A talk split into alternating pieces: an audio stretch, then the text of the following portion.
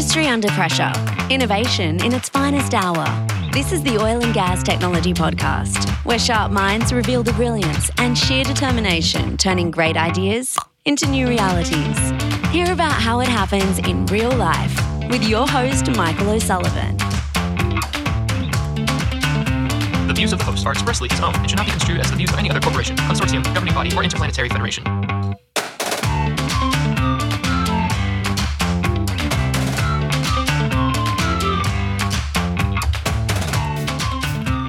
Okay, folks, we're going to have a pop quiz. You know, every once in a while we have to have a pop quiz, and uh, today is the day. So, I got a few questions here for you. I'll give you a chance to uh, get your pencil and paper.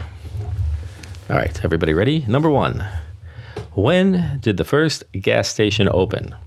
Now, I know uh, here in the US we call it a gas station, um, but you know, whatever. Whatever it is in your particular vernacular, you know, petrol station, filling station. But it, the point is, when was the first one? And here are your choices A, 1888, B, 1907, C, 1913, or D, all of the above. All right, you got your uh, you got your answer for that one? Are we ready? Let's go on to number 2. Number 2. By 1940, 1940, how many gas stations were there uh, in the U.S. I'm, I'm gonna I got to keep this to the U.S. because if if I so apologies for leaving out the rest of the world, but the numbers become unmanageable. So um, just in the U.S. by 1940, how many gas stations? A, more than 200. B, more than 2,000. C, more than 200,000. And D, no one knows. All right, you got that one? And we move on to number three. All right, number three. When was the first self service gas station? Now, some of you, if you live in New Jersey or Oregon, I think still Oregon, uh, you're saying um, we still haven't seen the first self-service gas station because we're not allowed to have those. But uh, but for the rest of the world who enjoys the freedoms of self-service gas, when was the first one? A. 1947. B. 1964. C. 1973. Or D. It depends. All right, that's all the questions. Pencils down. And uh, let's, uh, before we get to the answers, before we get to the answers, there's probably a couple of things I got to talk about here. Let's see. Oh, yeah, yeah. Welcome to the uh, Oil and Gas Technology Podcast, brought to you right here on the Oil and Gas Global Network, the largest and most listened to network of podcasts for the oil and energy industry. We do have a lot of things going on at OGGN, folks. I got to tell you, and we are we're getting close to the end of the year. Um, here it is. Uh, it's mid December, and uh, we're looking at what we're going to do next year, and it's a lot. It's big, so make sure that you keep track. Um, follow along. Follow along at home. You can do that most easily by uh, probably following us on LinkedIn, and uh, you know, uh, and, and, listen. Listen to various OGGN shows because uh, our hosts will talk about what's going on in addition to all of the other uh, lively conversations that they're having. So, so stay plugged in, stay connected, and there's going to be some cool stuff next year. All right, now um, you're probably thinking with that with that intro that I just did. I know, I know your mind is racing, trying to make the connection to what is the episode going to be about? Why is he talking about the first gas stations? Maybe it's about the technology of of, of, of filling pumps, which which actually it's not, but it, that would be a good one because I learned a little bit when I was looking at this, and uh, um, I learned a little bit about. Um, uh, kind of how that we I think we're going to have to do an episode. I got to find somebody who could talk about this, but it's it's really interesting how it went from basically buckets and funnels to uh, to curbside portable pumps to the built-in pumps and and uh, apparently there, there, was a guy who invented a kerosene pump and that really kind of paved the way for a lot of other things. But anyway, uh, that's not what it's what it's about. The reason why I was focused on the, the filling stations today is because that's where the oil and gas industry really has customers. I mean, you can define various relationships all throughout the supply chain as customer-like relationships, but um, but unless you ever hear anybody say that we don't have customers in this industry, um, you know, at some point, somebody has to uh, take the product that's been produced and sell it to somebody who's going to use it. And um, and so we do have customers. And so that that in fact is what today's episode is about. Now, um, back to the answers. Actually, you know what? You're gonna have to wait. You're gonna have to wait till the end of the episode. What I'm gonna do is uh, I'm gonna we're gonna kick into to our, our two guests uh, today, and uh, and and we're gonna hear what they have to say uh, about this whole customer thing, and then when we come back at the end, I will share the answers to the quiz. So, ladies and gentlemen, please give a warm OGGN welcome to Jason Ulbikson and Bobby Dornbos.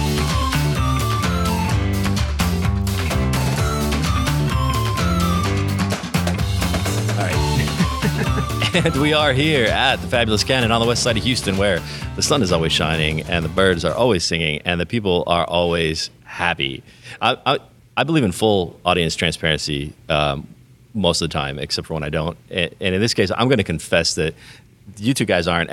You're not still smiling because I'm making you do it again because we just we just screwed up the first three minutes and uh, some sort of technical malfunction uh, in the mind of the host and uh, and so we're so so we're gonna we're gonna do this again, uh, and we're gonna try to we're gonna pretend like it's the first time we've ever said this. We were brilliant, by the we way. We were good though. We So were really we'll be as good Again. We were really good. I'm I'm here with uh, with Jason Ulbikson and Bobby Dorn. I, I I stumble on yours a little bit. Dornbos. Is it Dornbos or Dornbos? Dornbos, that's it. Michael, you're doing great. Dornbos. We're, we're because doing great. because Jason says you, you- you sound like a, you got a little bit of a long O in there when you say it. Olbixon. No, Dornbos. Oh, Dornbos. Dornbos. Anyway, so these guys are from Salesforce, uh, and um, and you are the. Um, um, I know you, I know that you guys are working here in this region with a lot of oil and gas customers, and you, the two of you have been working together for uh, five years.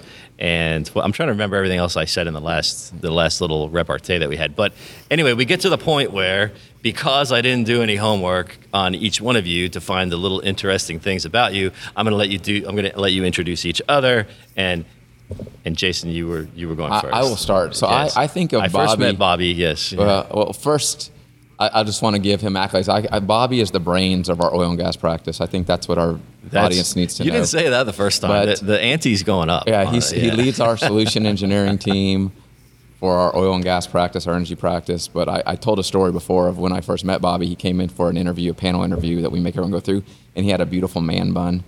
And I thought it was ridiculous, but probably it was because I was a little jealous of it. Yeah, I don't have because you are. What did you say? I'm Follically, follically challenged. challenged, so I don't have. Follically I can't pull off a man bun. I'm a little bit follically it, challenged. it would look funny, but uh, I think you cut it off before you came to day one, right?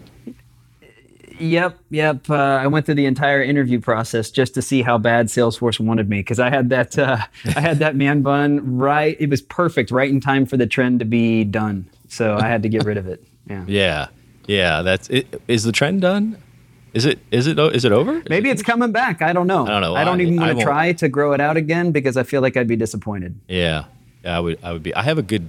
I have a good joke about man buns. I'll tell you guys. I, I can't tell it on the microphone. Oh, my gonna- wife would love have- to hear it. We're gonna have to. Oh, well, she would probably love this one, but I. It's this is a family show, so we're gonna have to save it forever. um.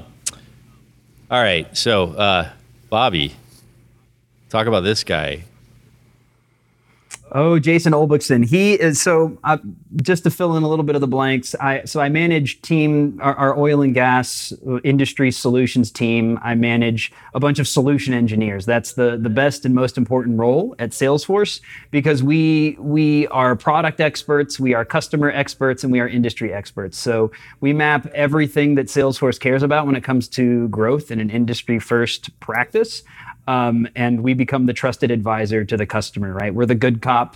Um, and, and yeah, that trusted advisor piece is the most critical to us. And I mention that because Jason was one of those at Salesforce for a very long time, most of his eight years. So Jason and I were once the same, but now he's the uh, global go-to-market director. So I focus on the Americas uh, as of now, as we continue to mm, in, industry verticalize more and more. That that is sure to change. But but Jason has purview of the entire world. He was just in Dubai last year, uh, or last week rather, um, and so he makes sure that our yeah, our our message is crisp to every level of Gotcha. customer, right? From the the the majors to to small mom and pop shops. He gets to in, uh, like interact with their executives and preach the good word of, of how we add value. Um, he's been. Gosh, uh, he, he was a great SE too, but I think he got uh, I think he got bored with doing demos, so he wanted to do more of the talking head thing, and he does that even better. Uh, he comes from like the this world though. Uh, he's worked a lot in in upstream software over the years, right? Like P2, not not WellView, but it was called like well something. You spent time at a lot of that stuff in technology, so you come from a good, well-rounded background to be in the place that you are now. And, good. You should get uh, him to- Jason and I. That's Be a much P- better. She could be sorry, your That's a much guy. better introduction than I did. Yeah. Keep going. Keep going. Yeah, You're I'll doing probably. great. I could. Yeah, and and I feel like uh, we've when we worked together for the last like I don't know five plus years, we've really treated oil and gas for a long time as like our own grassroots practice because Salesforce is a really a company that lets everyone they're they're empowered to do their own thing and bring the best of the best to our customers. Right, that's part of innovation, and um, and Yeah. inclusion and all that good stuff that we stand by. And so we've worked together in the trenches to come up with some of our, our best stories, best demonstrations, best presentations uh, that have really grown our business a lot over the years. So it's weird to think how significant we are to Salesforce's oil and gas business, but it's it's just true. We're It's great. fantastic. Yeah, that that was That's really good. So what I got out of that, though, if I had to distill it all the, all the way down, is you used to do work and now you just talk. exactly. Is that pretty much? Pretty I think much. that pretty much Yes. sums up. Yeah, Yes. you used to do and, and More talking, less responsibility. Uh, let's talk about why I have Salesforce on the Oil and Gas Tech Show. Um, because it's not something, you know, there's like this joke in the oil and gas industry that, you know, unless you're talking about just the end retail side of the business, which doesn't get talked about a whole lot, um, is that, you know, oil companies don't really have customers. Like, they, they probably ought to think like they have customers, but they don't typically think like they have customers. So, how did how did it just let's just a how did this company that's been a a long time you know early leader in CRM uh, wh- why, do you have an oil and gas team working? What, what, how did that happen? Yeah, I mean, what many folks might not understand is that uh, you know we're we're a 22 year old or so company. We've been in oil and gas uh, since just about the start, right? With some of the biggest oil and gas names uh, that you'll that you would recognize. Um, and I think that with all of those relationships, a lot of it starts with CRM. I mean, especially if you think back to when we first started and even a decade into our inception, CRM was our biggest thing, and it still is. We still plant our flag in that space. We innovate, we acquire based on being the best CRM in the world. So that that elephant in the room doesn't really offend us. Lots of oil and gas companies have tons of B2B and B2C com- uh, customers that Sure. we help them with. Yeah, yeah. And what we've seen over the years is that the smartest people that work in the biggest and smallest companies, they see the value of our platform outside of just those customer interactions. They see how we can help them engage with their own employees, how their external stakeholders and vendors, and even stakeholders like regulatory commissions and, and communities where they're trying to get large capital projects going. And so it's always been about the message. Uh, uh, so we've always been more applicable to Yeah. we've been applicable to more than CRM, but it takes people, it takes understanding our platform, and then it takes us getting our act together and, and building that message up to take to to new and existing customers alike.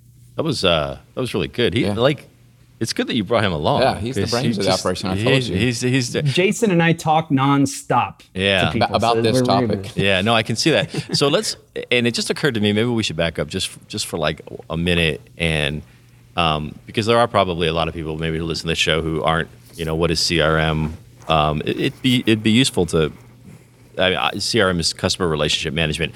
The CRM space, as it were, um, Jason. Maybe just like like if you were explaining it, like how do you explain it to your family and they don't understand anything? Yeah, I mean, I think that what we kind of say is it helps companies provide a 360 view of their customers and helps them engage better with their customers. And that could be managing leads, opportunities, campaigns, marketing material, e commerce, everything that a company that has a customer does and needs to engage with their customer. That's essentially CRM, customer relationship management. It's typically sales. We had some service aspects, some marketing aspect. And then what we say is those same digital capabilities that help companies that have customers, and there are some in oil and gas, the downstream and the oil field service equipment companies, those same digital capabilities are equally valuable. Mobility, collaboration, streamlined workflow, analytics Right. are equally valuable engaging the folks that Bobby just mentioned, suppliers, Yeah, yeah. employees, stakeholders, and even the asset. Right. So can you actually make the asset a customer and improve your relationship? Just like you want to sell more to a customer, you Yeah. want to keep that asset running longer with more uptime, and the same capabilities help. Right, right. No, that's um, it makes sense, and and also uh, we should probably mention that I believe from from inception, Salesforce has been uh, software as a service, right, or, or at least for a long time. Yep. I know for sure. Born in the cloud. Even before we said cloud, Yeah. right. It would- Cloud since 1999. Think about what cloud was like. Uh, uh, Parker Harris and Mark Benioff, our, our founders, they made a a big ass bet on cloud. Right, we were Yeah. still putting in C, uh, you know CD-ROMs or whatever to to get access to email over AOL. You know, and we're saying Well- all all business software will be delivered over the internet. Was So that now? Was that even huge. pre uh, hyperconverged infrastructure, or or did you get like just at the beginning of that? Because I, don't remember exactly when the internet data centers became, you know, w- when they stopped having, you know, uh, uh, uh, storage boxes and compute boxes and network Right. boxes and all that. But it, it probably was right around then. Yeah, it was, right around close. And I think the vision has always been of, you know, Amazon at the day was just ordering books and like digital enterprise software should be as easy as ordering a book. Now you can order anything on Amazon, and that was always kind of the vision: is it should be Yeah. easier, it should be web based, it should be in the cloud. You shouldn't have to train t- to learn how to do it. It should just be intuitive. Well, that was the thing I remember was uh, was was that was what that was your edge on your competitors at the time was yeah you just you just open it up and start using it right you just oh, all right so enough of the Salesforce commercial but I, but I wanted people to have some sense if they're not familiar with with that because a lot of people in oil and gas operations maybe don't get exposure to that I want to have a sense of kind of where you guys have come from so if we fast forward back up to present day you're getting opportunities to go in. So oil, oil companies um, are are engaging with you, and they're and they're aiming you at various problems or scenarios, right? So what? Um, so so I want to get into a, a few of those that I think are really interesting, but um, just in summary, what what are the kinds of things that you guys are are seeing out there where you can create a lot of value? Jason, let me. Can I start? Yeah, Right yeah, go ahead. Please do. I think, yeah, I, if I were to put it into a couple of buckets, I would say that customer centricity is, is number one, and then there is this this massive push towards maintenance and field service and even remote work with with the pandemic and people being remote and then this energy transition. So those three but first and foremost it, it's it's still heavily about the customer and that we don't need to steer away from that. We need to double down on it because a lot of these old stodgy oil and gas organizations are finally getting to the point of sophistication where they're ready to to to move the digital levers to go in that space Yeah. go in that direction. And their customers are demanding it right? Like it, it you know five years ago it sounded crazy to think that like for downstream lubricants or oil field services equipment someone would really want to go and have a shopping cart procurement and ordering type experience that kind of stuff is happening now Yeah, so let's So talk, every- let's talk about that a little bit because yeah um, the old stodgy oil companies, uh, but it is. It, I mean, there is a shift, and so you guys coming in as uh, you know with your heritage as being among the cool kids with the man buns and and whatnot. Um, well, how does it look to you? Like when you're when the man bun's going to keep coming back. Um, so when you look at um, when you look at uh, um, when you look at this, like what do you what do you how, what are you seeing from your perspective? Like where do you see that that it's that we're doing a good job? Where do we need, you said we need to double down? Like what's your uh, when, when you're hanging out uh, and and and uh, what did you say? You talk about this all the time. Yeah. How, how do we look to you when you look at it? I mean, I my take is the downstream is probably the leading edge on that. Just how they're going to market, both with their retail fuels and lubricants, direct channels, indirect channels. They're just getting a lot more customer centric and Right, right. e-commerce. You know, loyalty applications, Tracking what people buy when they go in. Yeah. in. So and, uh, hey, yeah. you know, Michael loves a candy bar on Friday. He didn't get his candy bar this Friday. We need to send him a, a discount. Did we lose him as a customer? And we know on Tuesday, if it's cold, he likes to buy hot chocolate. So let's make sure. So what you don't know is I didn't buy the candy bar on Friday because I knew you would send me a discount if I didn't buy it. Then, so I'm just I'm just working You're yeah. game the system. So things Yeah. like that. I think all these customers are getting a lot smarter in their B2C motions and also in their B2B motions. And, and you know, five years ago, I remember walking in a room and people saying, yeah, "H- how do you how do your customers order lubricants via the fax? And I almost fell down, had to pick myself up. I was like, are you kidding me? How, said, how long ago was that? Five years? Five years ago. I didn't even know fax machines were still in existence. And they said they love ordering via the fax. I was like, do they really? Who loves sending a fax to someone?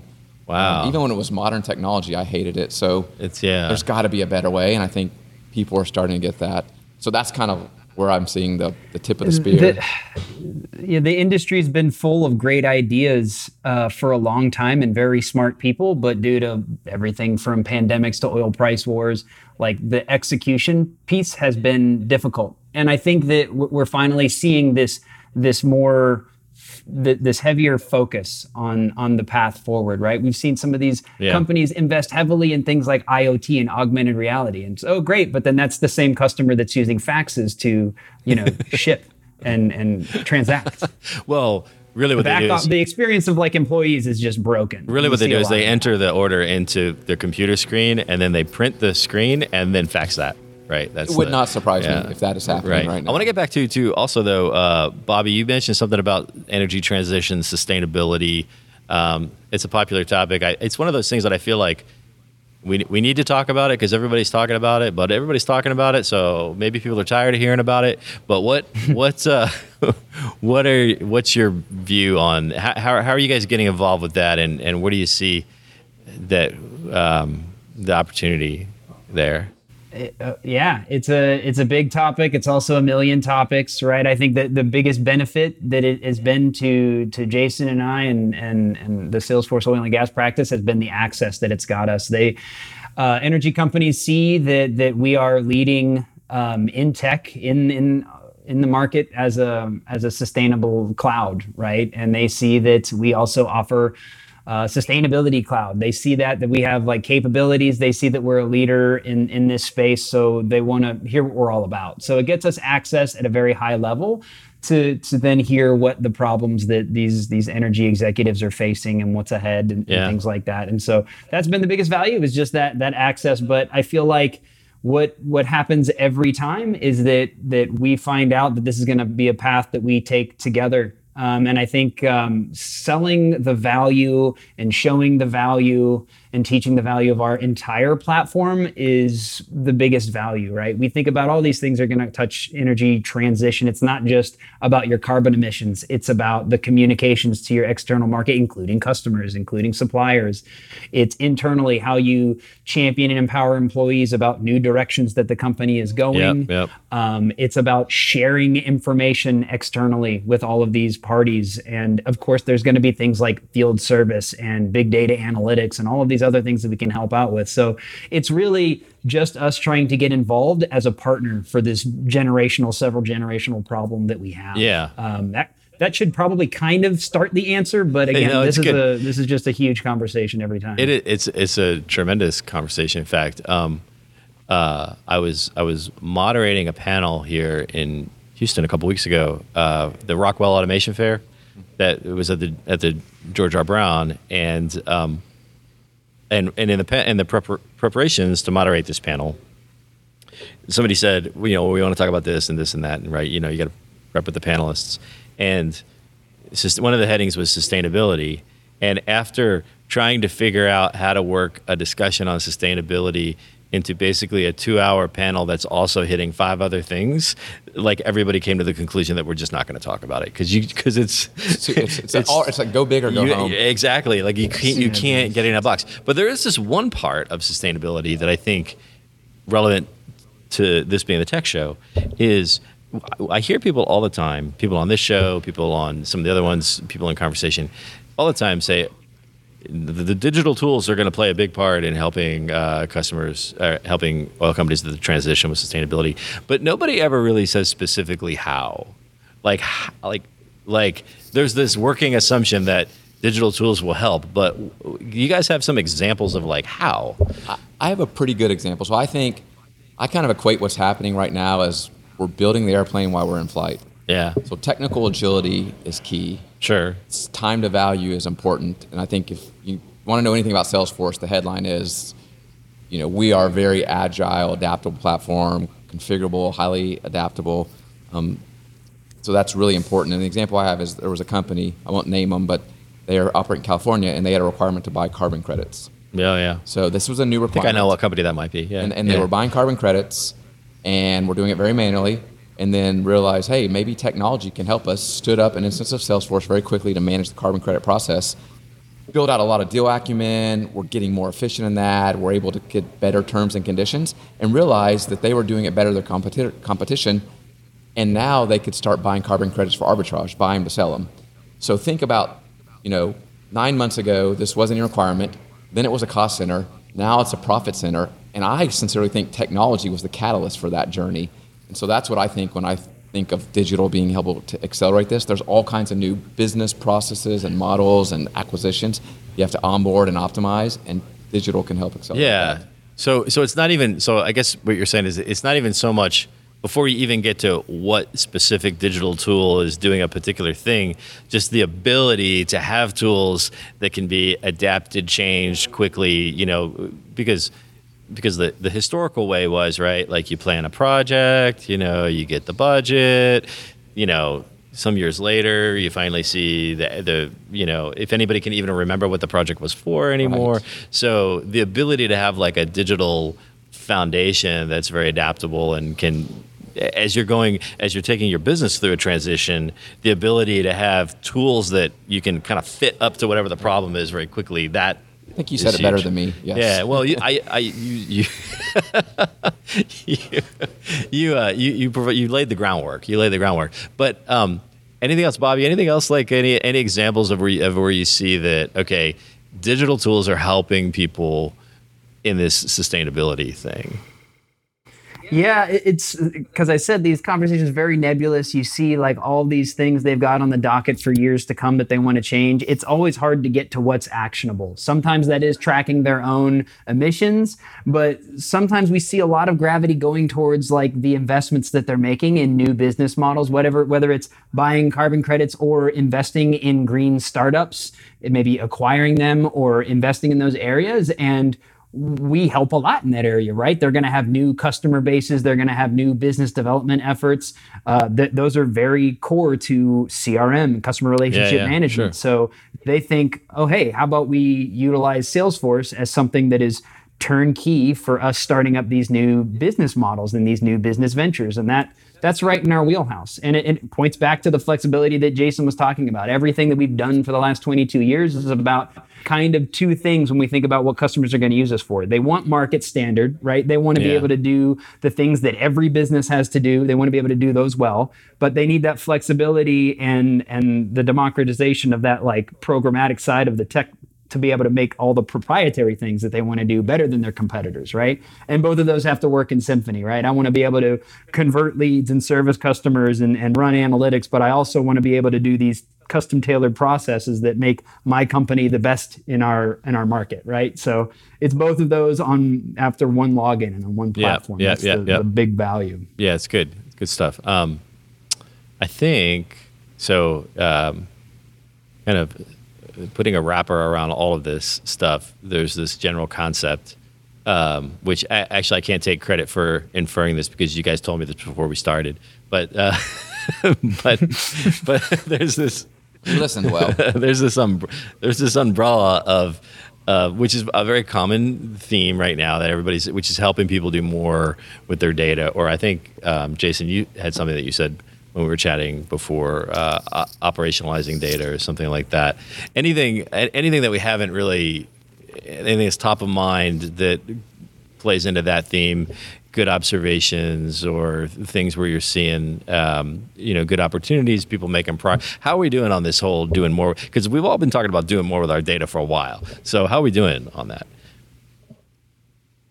yeah i think we're getting there we're getting there Yeah, I think I mean we're starting to see people I call it data driven cultures, you know, based on decisions on information on intuition.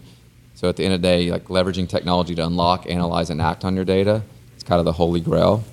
And I think um, Yeah. people are starting to get it. yeah yeah regardless of the business case. All three that we just talked about, I think there's. I mean, you know, yeah. data's a key driver.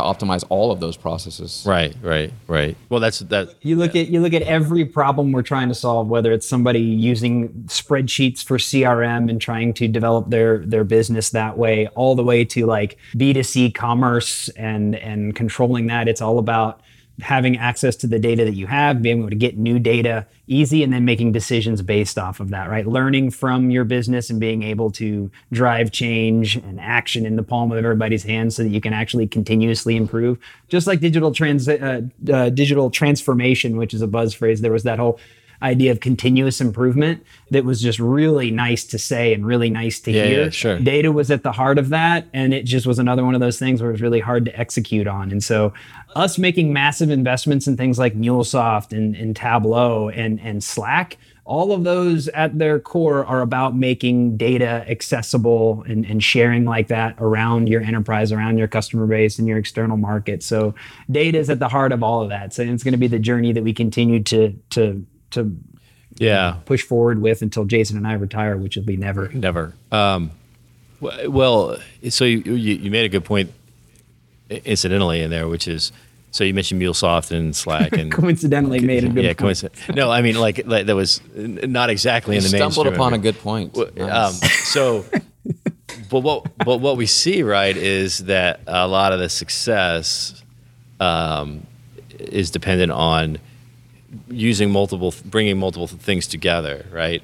Um, and whether whether you do it through, you know, what you guys did, which is through acquisition of other things, or what we're seeing also is a lot of partnering and alliances um, and things like that. But um, the old you know the old notion of like the monolithic platform that does everything i mean we all know that's no good anymore but the other but the but the reason why sometimes people gravitated toward that is because well have you ever tried to make all these different things work together like you you you kill yourself just trying to make everything work together so um, or you know the other thing that would happen is well such and such software company just bought this other thing um, and now they're trying to sell it to me together, and I can see that they have not integrated the two products Yeah. yet, and they're all just so. How do you so? Um, those are obviously really good acquisitions, uh, but how do you deal with the bringing them together so that they're effective uh, for for the customer? Or did you just slap a? No, I mean that's the hard a- part, and slap some it's, paint it's on the journey. outside. I mean, some of these are kind of beating hearts, and you can't just rip out the beating heart and Yeah, or report it onto or the data over here doesn't just automatically Right. work in the data with the data Right. over there, right? I mean, I think because the cloud and our open APIs, we're really good at integrations, and that kind of gives us an advantage to, to pull in data, even if the data doesn't live natively in our core Salesforce platform. We Right. can easily pull that data in, even from our other. There are applications that are not run on our core platform, but we can integrate Right. those and action on the data in the core, you know, Salesforce platform because of some of those integration capabilities. Yeah.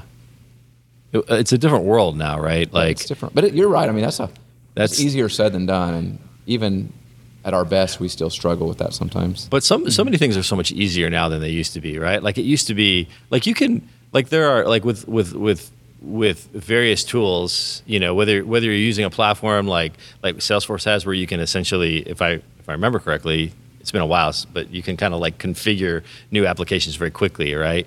Um, you know, or whether you're using like a like a low like a low code no code platform or like whatever or or whatever or using whatever the cool kids are using from from uh, Apache now. Um, like the the whole the whole notion of I need to create solutions and connect to data and integrate them today is very different from what it was even just a few years ago. I mean, it is, And, and there's tools, not to get too geeky on MuleSoft, where you know they allow you to, to configure those integrations almost and Yeah. set up standards, so they make it a lot easier. You're not starting from scratch every time. So tell me what it, I, integration. I layer. knew this at one time, but what does MuleSoft do? I'm gonna let Bobby cover that one. Yeah, Mule, MuleSoft. We've been saying for years since we've always been an open API. Integration was possible. We make integration easier. Um, buying MuleSoft gave us like the jet fuel to actually connect those those Ah, bridges and tunnels and, and data pathways for our customers. And and it really, it's just it's uh, really it's a new integration methodology for a lot of these customers but it's the idea of as quickly as you can build applications on on salesforce's platform MuleSoft allows you to build reusable data APIs, so Yeah. application program interfaces, the, the pathways in which you get that data, and then make them reusable, right? It's not like point to point integrations where I've integrated to my ERP system to Right. some cloud application and I can do thing A. Now it's like I've created an API to my orders, I've created an API to my logistics, I've created an API to my HR, and for every application project I have now, I can just go and grab those off of our API exchange and now get that that data from a reusable source every time. So scaling integrations, everything that Salesforce acquires is about that. We can build easier and also it's scalable for your business, right? Those are the, Yeah. that's the kind of due diligence That's you huge. do, obviously. That's, that's, I mean, what you just described is really huge.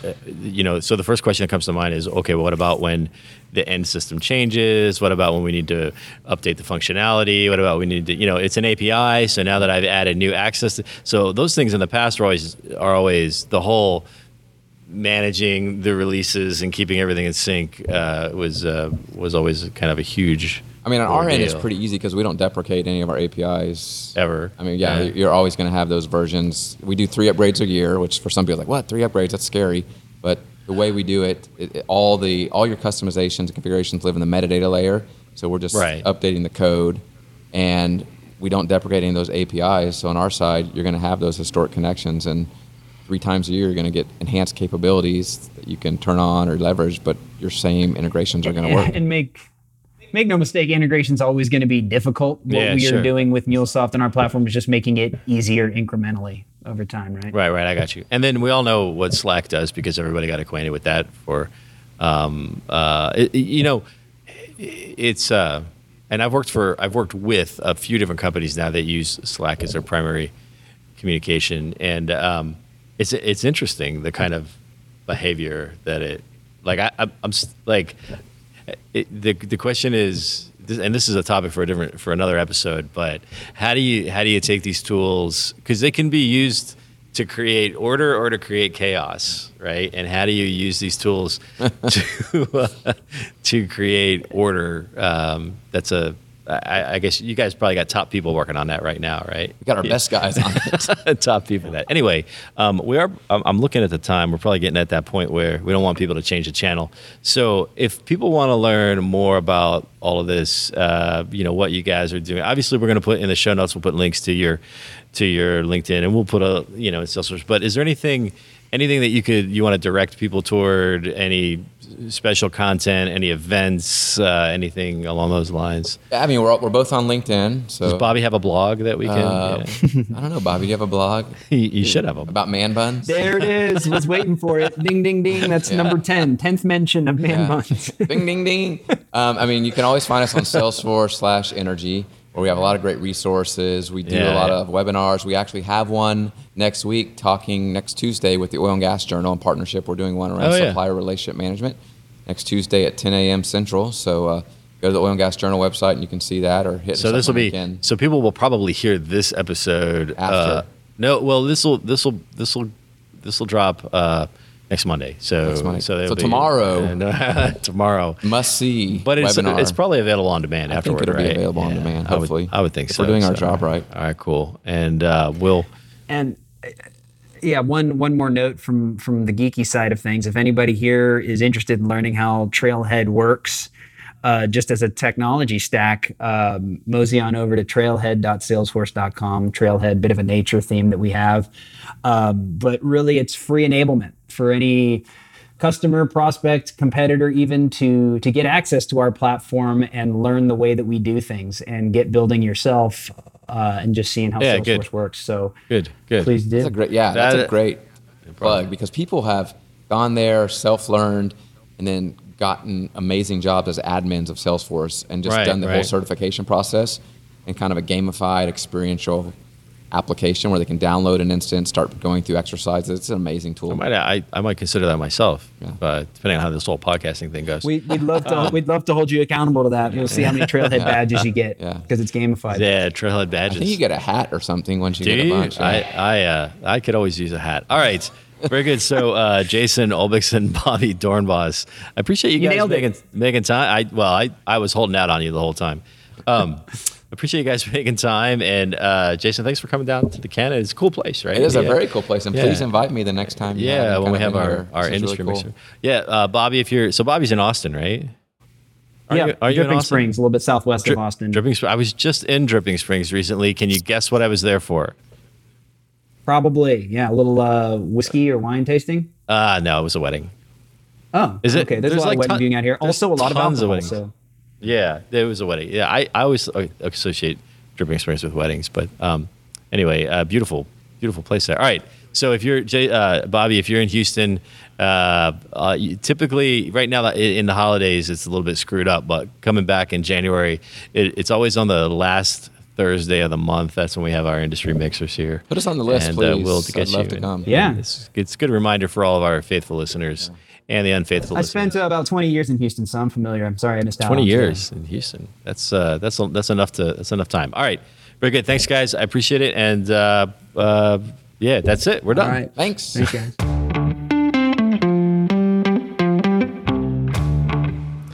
All right, folks. There you have it. Good insights from the uh, the customer side of the business, and and it's good to bring it's good to bring that into um, into the our whole perspective as we think about technology and digital transformation. Um, these customer relationships are becoming more and more important, and it's great to see people like uh, Jason and Bobby out there doing doing good things for that part of the business. All right, now the answers to the quiz. Um, well, here's what happened. I did a dry run of the uh, of the answers to the quiz, and it's too long. So uh, it's too long. I'm gonna. It's it's gonna be too long for this episode. Nobody wants. You guys aren't gonna hang around at the at the end of the episode to hear all of that. So you got to come back next time, and I'm gonna do it in the opener for next episode. I'm gonna do the answers to those uh, those questions, but that is going to wrap it up for today. So thanks everybody for listening. Thanks for uh, being part of the OGGN community. Like I said, we got great stuff coming next year. So uh, so stay connected. Thanks also to uh, the whole OGGN team and most especially my audio fixer guy, Mr. Mac Roman, who makes us sound fantastic. And remember. All right, just insert. I, I got to wrap this up. So just insert my creative spiel about how when you hear people talking about oil and gas, da da da da da, they're behind the times, et cetera, et cetera tell them that we were tech before tech was cool. Check us out next week for another entertaining and yet useful episode of Oil and Gas Tech Podcast, a production of the Oil and Gas Global Network. Learn more at oggn.com.